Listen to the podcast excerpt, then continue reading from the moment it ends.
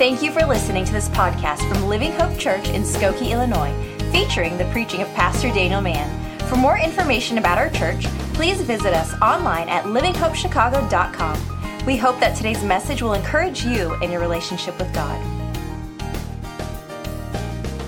What do you get when you combine New York, Los Angeles, and Las Vegas?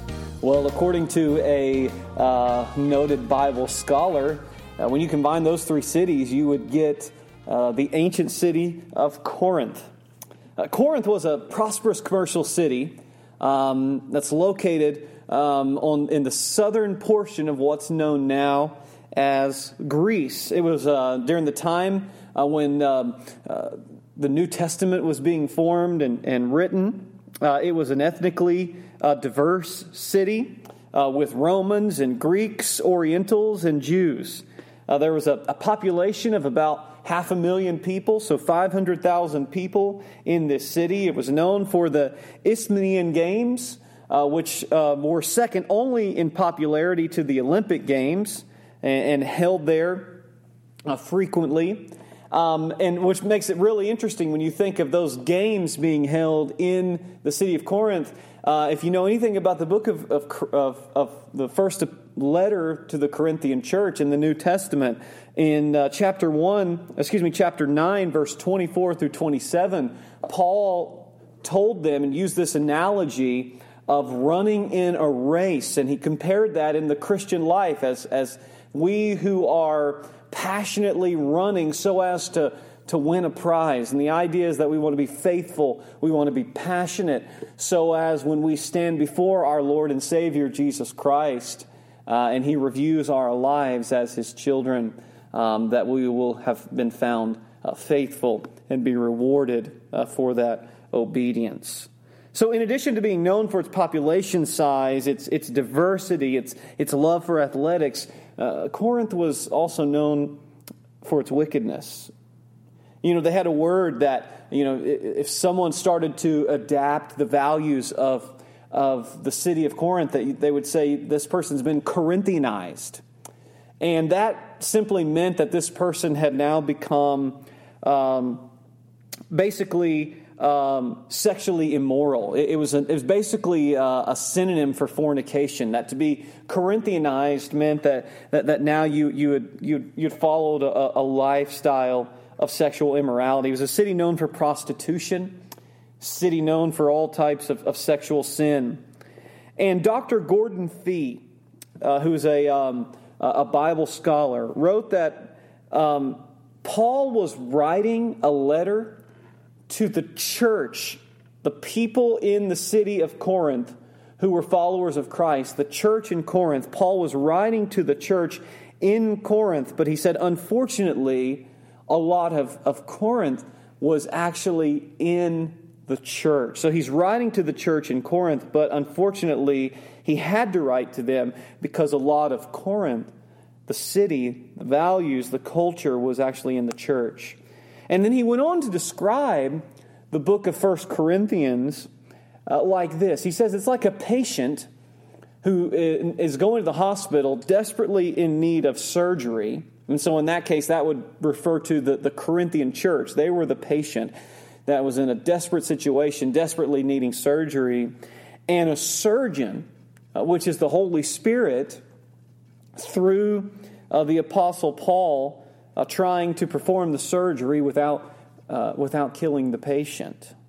You know, for the majority of 2018, what I would like us to do as a church when we gather on Sunday mornings is to be digging into this book of the Bible.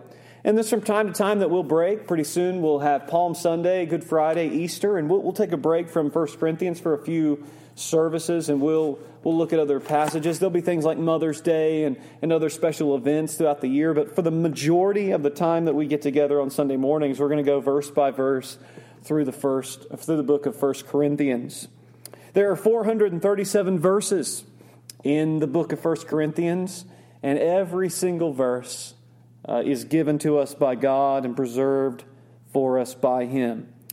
Uh, the church in Corinth was established, it was started by Paul, and the record of that is in Acts chapter 18. I wouldn't have you turn there now, but later in the sermon, uh, we'll, we'll look at that. But Paul, many um, Bible teachers and, and scholars um, have looked at the, the, the, life of the Apostle Paul in the book of Acts, and they've divided up his, his traveling and his preaching into what they call three missionary journeys. And this church in Corinth was established during the second missionary journey, probably around AD 51. Uh, AD 51. So, only a couple decades after Jesus rose again from the dead. So, this is very, very soon uh, after the, the resurrection of Jesus, the ascension of Jesus, just very soon after the church um, you know, had really launched uh, in the book of Acts, uh, that the church in Corinth was established. Uh, we, we learn in, in Acts 18 that Paul spent a year and a half ministering uh, in, in Corinth. And then after his ministry there, he, he moved on and he went to other places preaching the gospel. And most believe that it was about four years uh, later, in AD 55, uh, that Paul wrote this letter back to the Corinthians. You know, it's really when you, anytime you study through one particular book of the Bible, and if you have a preaching series like this, through a book of the Bible, I find it really hard to give a title, a series title. Uh, when you're going through the book of the Bible, because, and, and 1 Corinthians especially fits that, because there's so many different topics and, and, and things addressed in the book of 1 Corinthians. How do you narrow that down to one title? Uh, but, but I have chosen a title that I think fits the best that, that we can come up with. And I've chosen the word together. So this series through 1 Corinthians, I'm calling it Together. And the reason is, is because I fit that, I think that word fits so much of what 1 Corinthians is about. In fact, look with me, if you will, 1 Corinthians chapter 1. We have this on the screen. Uh, chapter 1, verse 10 says, Now I beseech you, brethren, by the name of our Lord Jesus Christ, that you all speak the same thing, that there be no divisions among you, but that you be perfectly joined, here's our word, together in the same mind and in the same judgment. It seems like so much of what Paul writes to this church is that they are not to be divided, but they're to be together, perfectly joined together. And then there's also, as we read through the book of 1 Corinthians, we learn not only this theme that Paul shares with them that they are not to be divided, but they're to be together with one another. Well, there's oftentimes an even greater truth he reminds them of that through faith in Jesus, that we have been united to Christ, that we are together in Christ, that Christ has brought us into union with him that we're together not only with one another we're together with christ. I believe it's 1 corinthians chapter 6 talks about us being joined to the lord. We're together with the lord. So, this church, the church in Corinth, they were deeply flawed and they have deep failures. There was tremendous division in the church, there was incredible pride, there was sexual sin, there was doctrinal misunderstandings and doctrinal teachings and errors. Yeah, but all the flaws, all the failures, this book is filled with hope. It's filled with gospel hope. And you know, I love the way that Paul begins this letter. He, doesn't begin the letter focusing on their guilt because of their flaws and failures and sins. Uh, he, he could have started there because there was much to point out. But he focuses on gratitude to God.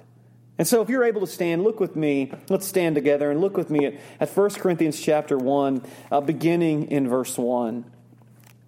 We stand when we read the Bible because we believe that the Bible is the Word of God. And that when we read the Bible, we're reading the very words of God. When we hear the Bible, we're hearing the voice of God. So look with me, verse 1. Paul, called to be an apostle of Jesus Christ through the will of God, and Sosthenes, that was an, a, an associate of Paul's, a, a fellow laborer in the gospel. Sosthenes, our brother unto the church of God which is at Corinth, to them that are sanctified in Christ Jesus, called to be saints, with all that in every place call upon the name of Jesus Christ our Lord, both theirs and ours. Grace be unto you and peace from God our Father and from the Lord Jesus Christ.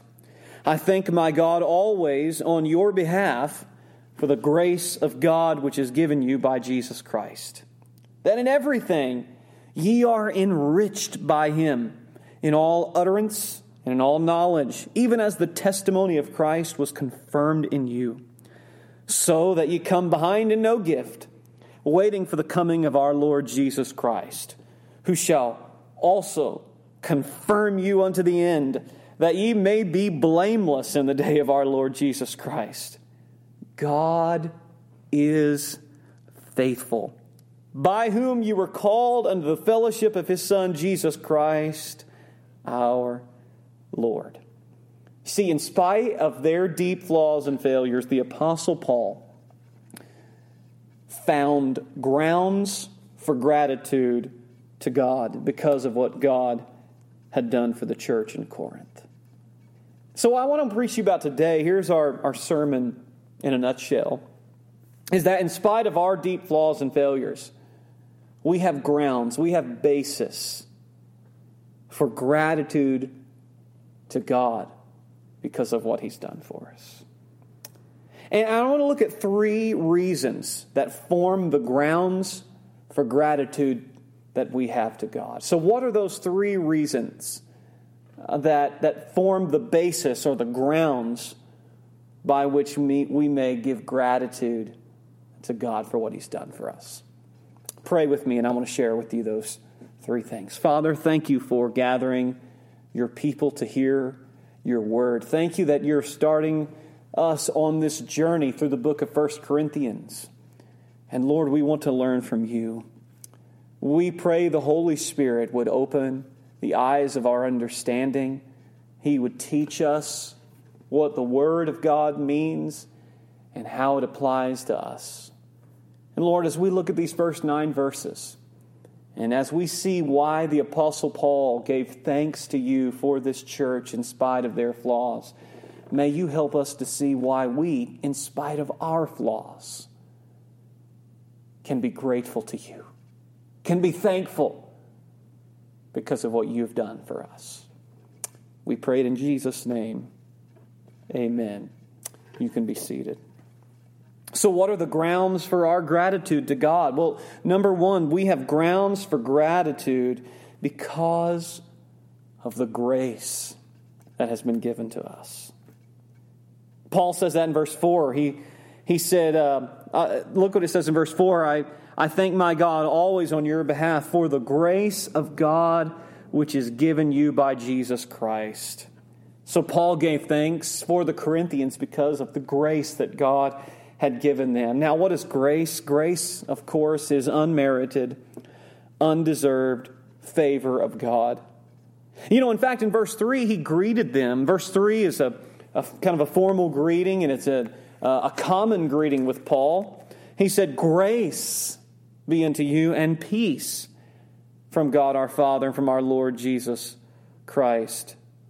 You know, to quote Dr. Gordon Fee, again, he, he talked about how that, that grace is, is God's activity and peace is the benefit of that is experienced by undeserving sinners through the grace of God. And you know what's fascinating? When you read the epistles and the letters that Paul wrote in the New Testament, like Ephesians and Romans, 1st and 2nd Corinthians, 1st, 2nd Thessalonians, 1st, 2nd Timothy, Titus, Paul so often begins his letters with this greeting of grace and peace, but it's always in that order. It's never peace and grace, it's always grace and peace. And, and the reason is, is because God's activity of grace always comes first. So before we can experience peace, we must have the grace of God. And the reason that so many people in the world do not have peace in their soul is because they have not experienced the grace of God. But Paul says, You've experienced grace, and now from God flows to you peace. Grace. How can we understand this grace better? Well, uh, we can understand it by looking at a few words that Paul used. In verse 2, he talked about how they are sanctified. sanctified. Now, if you're familiar at all with the, the, the, the word sanctified or sanctification, uh, then you may know that it means to make holy, to make one holy.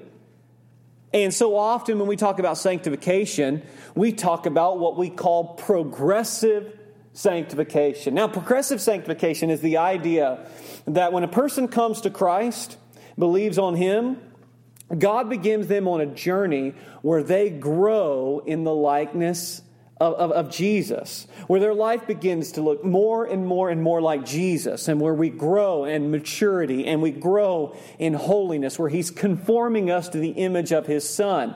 And so we're growing more and more like Jesus. That's called progressive sanctification, where God is at work, removing the sin from our lives and making us more like Christ. But there's another kind of sanctification referred to in the Bible, and it's what we refer to as positional sanctification. Whereas progressive sanctification is we're growing and progressing more to be like Jesus. Positional sanctification is the idea that at the very moment when a sinner uh, comes to know Jesus Christ through faith in Him, when they turn from their sin and they believe on Christ, at that moment, they are made holy. That's what the word sanctify means. They are made holy, that God has made them holy. And that is what Paul is referring to here. He's not talking about progressive sanctification here, he's talking about their position. He says, Because of Jesus, you are holy in God's sight. That is your position. When God looks at you, he sees you as holy through his Son. And we also understand this word grace better uh, by, by looking at the word called. He says that they have been called to be saints. It says in verse 9 that they've been called into or unto the fellowship of his Son, Jesus Christ. That God, in his grace, not by their works, but in his grace, God had called them into relationship with himself. That God had called them to salvation. He had called them to be his saints. That means his holy ones, his holy people. And God had called them into the fellowship of his son. Now, the word fellowship is the idea of union, of participation, of sharing. And it's the idea that that you and I, who are Christians, we share in the relationship that Jesus has with the Father. Jesus is the eternal, perfect Son of God.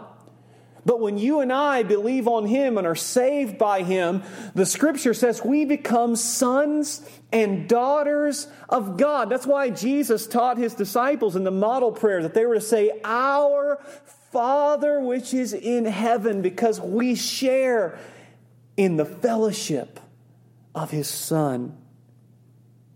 All of this was because of God's grace, this undeserved, unmerited favor through Jesus.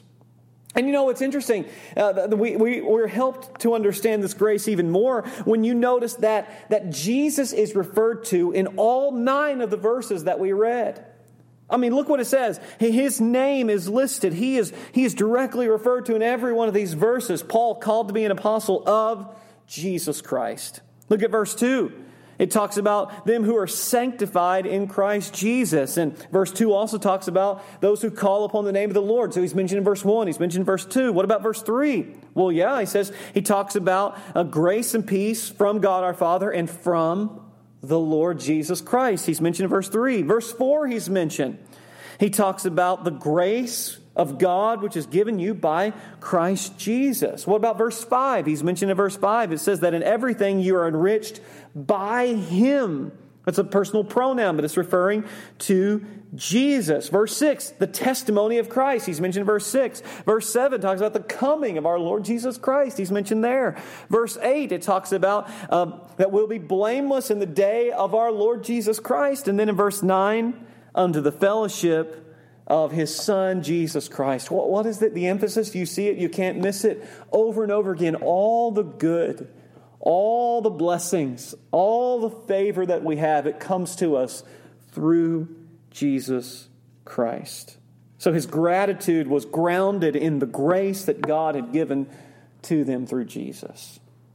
Now, if a jury sentenced a serial murderer to death, uh, but the judge commuted the sentence to life in prison, the murderer would have received mercy. You know, that's a reduction in the sentence because he was sentenced to death, but they reduced it, the judge did, to life in prison. But suppose the judge took the murderer's place in prison gave him a million dollars as a gift and, and sent him on an all expenses paid vacation to Hawaii, even all the while knowing he was guilty, you see, that would be grace. And see, Paul opens this letter. He's saying, Look, we who were guilty and deserving, we've not received that. We have been given grace. And so he gives gratitude to God. He's grateful to God. You know, Paul begins this letter, grace and peace to you. But notice how he ends it. Turn, with me to, to the last chapter of this letter, 1 Corinthians chapter 16. Look at verse 23. Uh, this is how he ends it. 1 Corinthians 16, verse 23. Notice how he ends this letter. He says, The grace of our Lord Jesus Christ be with you. He starts with grace, he ends with grace, because it's all about God's grace in our lives from beginning to end. It's all grace, it's not our merit. Someone may say, you know, how do I come to experience this grace? Scripture says it's freely given to us. In fact, it tells us in verse 2 that they came to experience this grace with all that in every place call upon the name of our Lord Jesus, or of Jesus Christ our Lord, both theirs and ours. Romans 10:13 says, For whosoever shall call upon the name of the Lord shall be saved. So it's when we call out to Him to save us from our sin that we experience His grace. And if you have never experienced His grace, it's because you've not called upon His name. But if you will call on His name, His grace will be yours. You and I who have experienced His grace, we need to let His grace amaze us. We need to be amazed again by grace, standing in all of His grace. And when we stand in all of His grace, our pride is, is laid on the altar and it's slain. James Gray was a pastor in Chicago about a century ago, and he wrote a hymn called Only a Sinner. He expresses to you and I so beautifully what we need to understand about God's grace. He said, Not, or it's an old English word for nothing, nothing have I gotten but, but what I received. Grace hath bestowed it since I have believed. Boasting excluded, pride I abase. I'm only a sinner saved by grace. Here's the chorus. Only a sinner saved by grace. Only a sinner saved by grace. This is my story. To God be the glory. I'm only a sinner saved by grace. So we have grounds for gratitude because of the grace that's ours. Number two, we have grounds for gratitude because the gifts that are ours. The gifts that are lavished on us. Verse 5, look what he says. He says, You are enriched. That in everything ye are enriched. And the word enriched means to make rich. By him in all utterance. The word utterance is the, the Greek word logos. It means speech. It was their words.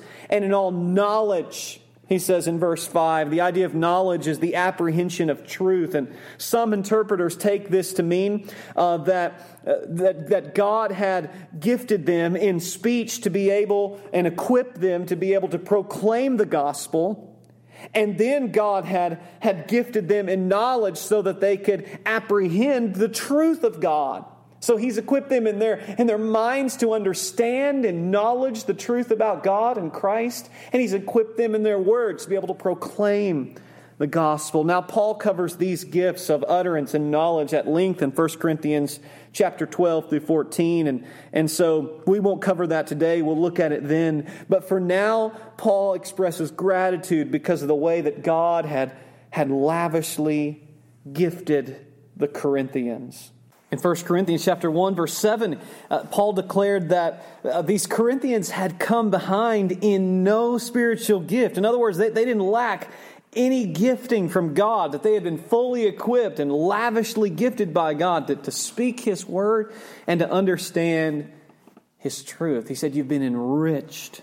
And he gave great gratitude to God for that. You know, we just had Valentine's Day, and uh, on Wednesday, and, and, and I read about some of the most crazy, expensive gifts given by couples. One that seemed to take the cake was that in 2010, uh, Jay Z spent a measly 20 million and bought Beyonce, his, his girl at the time, an entire island for her off the coast of Florida. I mean, think about that $20 million. He bought her an island. He just lavishly gave her this, this island. You know, it seems like in my study of 1 Corinthians, it's been pointed out to me as I've studied that, that it appeared to be quite a wealth gap in, in Corinth, that many of the people Paul was speaking to were probably uh, of the financially and materially poor uh, of their city. They, they weren't financially rich, they weren't materially rich, but he wanted them to see that God had enriched them through Christ with spiritual gifts. He wanted them to see the riches that they had, uh, that they were not only rich in God's grace that saved them, but they were, they were gifted by God. They spiritually were gifted to, to serve Him. You know, one of our greatest struggles as, as people living in 2018 is that we are far more prone to measure our riches financially and materially and not measure our riches spiritually. You know, I don't think we have to choose. But if we did have to choose, would we rather have financial or material wealth or be wealthy with spiritual gifts to speak for God and to know His truth? You see, there are people who are financially wealthy who are godly. There are people who are financially poor and materially have nothing and they are godly. There are people who are poor, have nothing, who are wicked. There are people who are incredibly rich and have all the possessions that you could dream of and are wicked. See, money is what we call amoral. In itself, it doesn't have morals. And so it doesn't mean if you're rich that you're uh, a horrible person doesn't mean if you're poor, you're automatically a saint. You can be rich and be godly. You can be poor and you can be godly. You can be rich and be ungodly. You can be poor and be ungodly. So I don't believe we have to choose. But, but if we did have to choose, would we rather be a church that was financially, materially rich? I mean, a church that with large offerings, a church with uh, pristine facilities? Or would we choose to be a church rich in spiritual giftedness. I mean, a church that saw God working through them in supernatural ways. You know, later in our study in 1 Corinthians, we're going to we're going to dig deep into what Paul referred to as spiritual gifts given to us. But for now, we simply need to know and be grateful that God has lavishly gifted us with everything we need to serve Him. That you and I, as His children, you and I that make up Living Hope Church, we don't come behind in any gift that we need. God has lavishly gifted us, and we can give Him thanks for that. So we have grounds for gratitude because the grace that's ours, because of the gifts that are ours. Thirdly and finally, we have grounds for gratitude because of the guarantee promised to us, the guarantee that is ours. You know, Paul uses the word confirm twice in our text. Look at verse 6. 1 Corinthians chapter 1 verse 6. He says the testimony of Christ was confirmed in you. And then in verse 8 he says that Jesus who shall be who shall confirm you unto the end that you may be blameless in the day of our Lord Jesus Christ. Confirm you unto the end.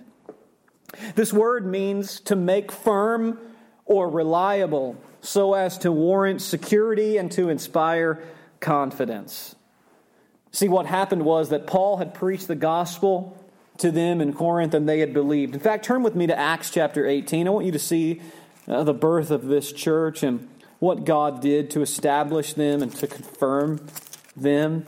Acts chapter 18, verse 1, it says, After these things, Paul departed from Athens and came uh, to Corinth. Skip down, look at verse 4. It says, He reasoned in the synagogue every Sabbath and persuaded the Jews and the Greeks.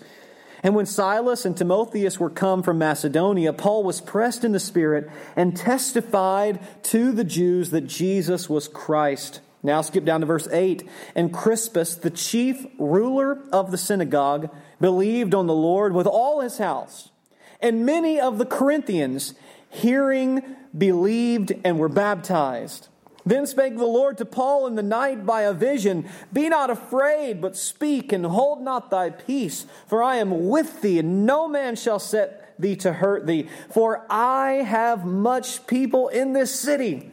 And he continued there a year and six months, teaching the word of God among them. You see what's happened? Paul is preaching. He's preaching Jesus, his cross, his resurrection, and people are coming and believing. You see, the testimony of Christ that was preached by Paul was confirmed unto them. It was guaranteed in them. There was a work of God in them as Paul was preaching, the Spirit testifying of these things, and in them, this work of God that was guaranteeing these truths. And then in verse 6, it says that those spiritual gifts that had been lavished on them, those were used by God to confirm, to guarantee them. And then in verse 8, he says that as I preached and, and as God was at work and he was confirming the testimony of Christ in you by, these, uh, by the, the power of the gospel, he said that same God has made a guarantee he is going to guarantee, he's going to, he's going to confirm you to the end, that they had the guarantee of, of standing before God blameless in the day of judgment through faith in Jesus. That they could wait for the coming of the Lord. Verse 7 they could wait for the coming of the Lord uh, in firm confidence because they're going to stand blameless. And the word blameless is a beautiful word. It gives the idea that, that no accusation could stick to their charge because God who had called them was faithful. So Paul was grateful for this guaranteed promise to them in Christ that one day they were going to stand before God when Christ comes again, blameless. You know, when someone wants to purchase a home, they have to put uh, what's called an earnest deposit down, which is essentially it's a security deposit. Uh, it, it's the buyer uh, making a promise, giving an assurance uh, making a guarantee that they're serious about buying the property. And, and Paul used the word confirm, and in the Greek language, that word was used in Corinthian culture for guarantees in legal contracts. It, it was a guarantee that settled a transaction, that this person uh, was, was serious in making a guarantee that they were going to buy what it is that they were setting out to buy. And so, what Paul is saying to the Corinthians is that you can trust God. He, he's faithful. He has confirmed, He's made a guarantee that through faith in Christ, He will present you blameless. It reminds me really of Philippians 1 6, which says, being confident of this very thing, that He which hath begun a good work in you will perform it until the day of Jesus Christ. Can you picture standing before God on Judgment Day and not one sin can be successfully laid to your charge? A spotless record, completely guiltless because the perfect righteousness of Jesus has been given to you. We have God's guarantee that not by our works, but through Jesus Christ, through our faith in Him, we stand before him blameless. No wonder Paul said, Grace and peace be unto you. Because with this guarantee from God that we're going to stand before Him blameless, we can lay our heads down at night in perfect peace, knowing that because of Jesus, I'll stand blameless. God is faithful. Therefore, we can eagerly anticipate the coming of Jesus because we're going to stand before him blameless, all because of the work that Jesus has done. So here they were, the church in Corinth. But unfortunately, so much of Corinth was in the church. They were that patient in the hospital, desperately in need of surgery. God was the surgeon. The Apostle Paul was his instrument. But before the Lord addressed their deep problems, he reminded them of their identity and their hope. And Paul, remembering this, gives gratitude to God. He's grateful to God. He gives thanks to God that in spite of their deep flaws, in spite of our deep flaws, that the grace that's ours, the gifts that are ours, the guarantee that is ours in Jesus, we can be grateful. I wonder, are you discouraged today about your failures as a Christian? About your flaws? Are there some areas in your life that desperately need to change?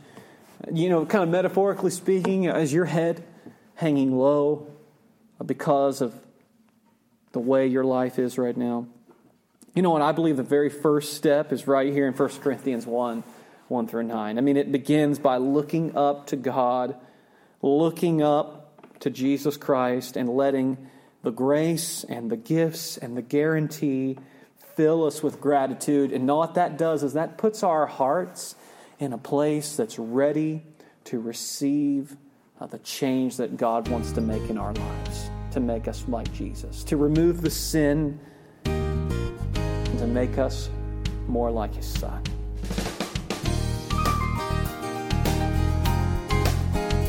If you committed your life to Jesus Christ or made a spiritual decision, we would like to rejoice with you. Please connect with us on our website, livinghopechicago.com. We hope you'll join us next time for another encouraging message from God's Word.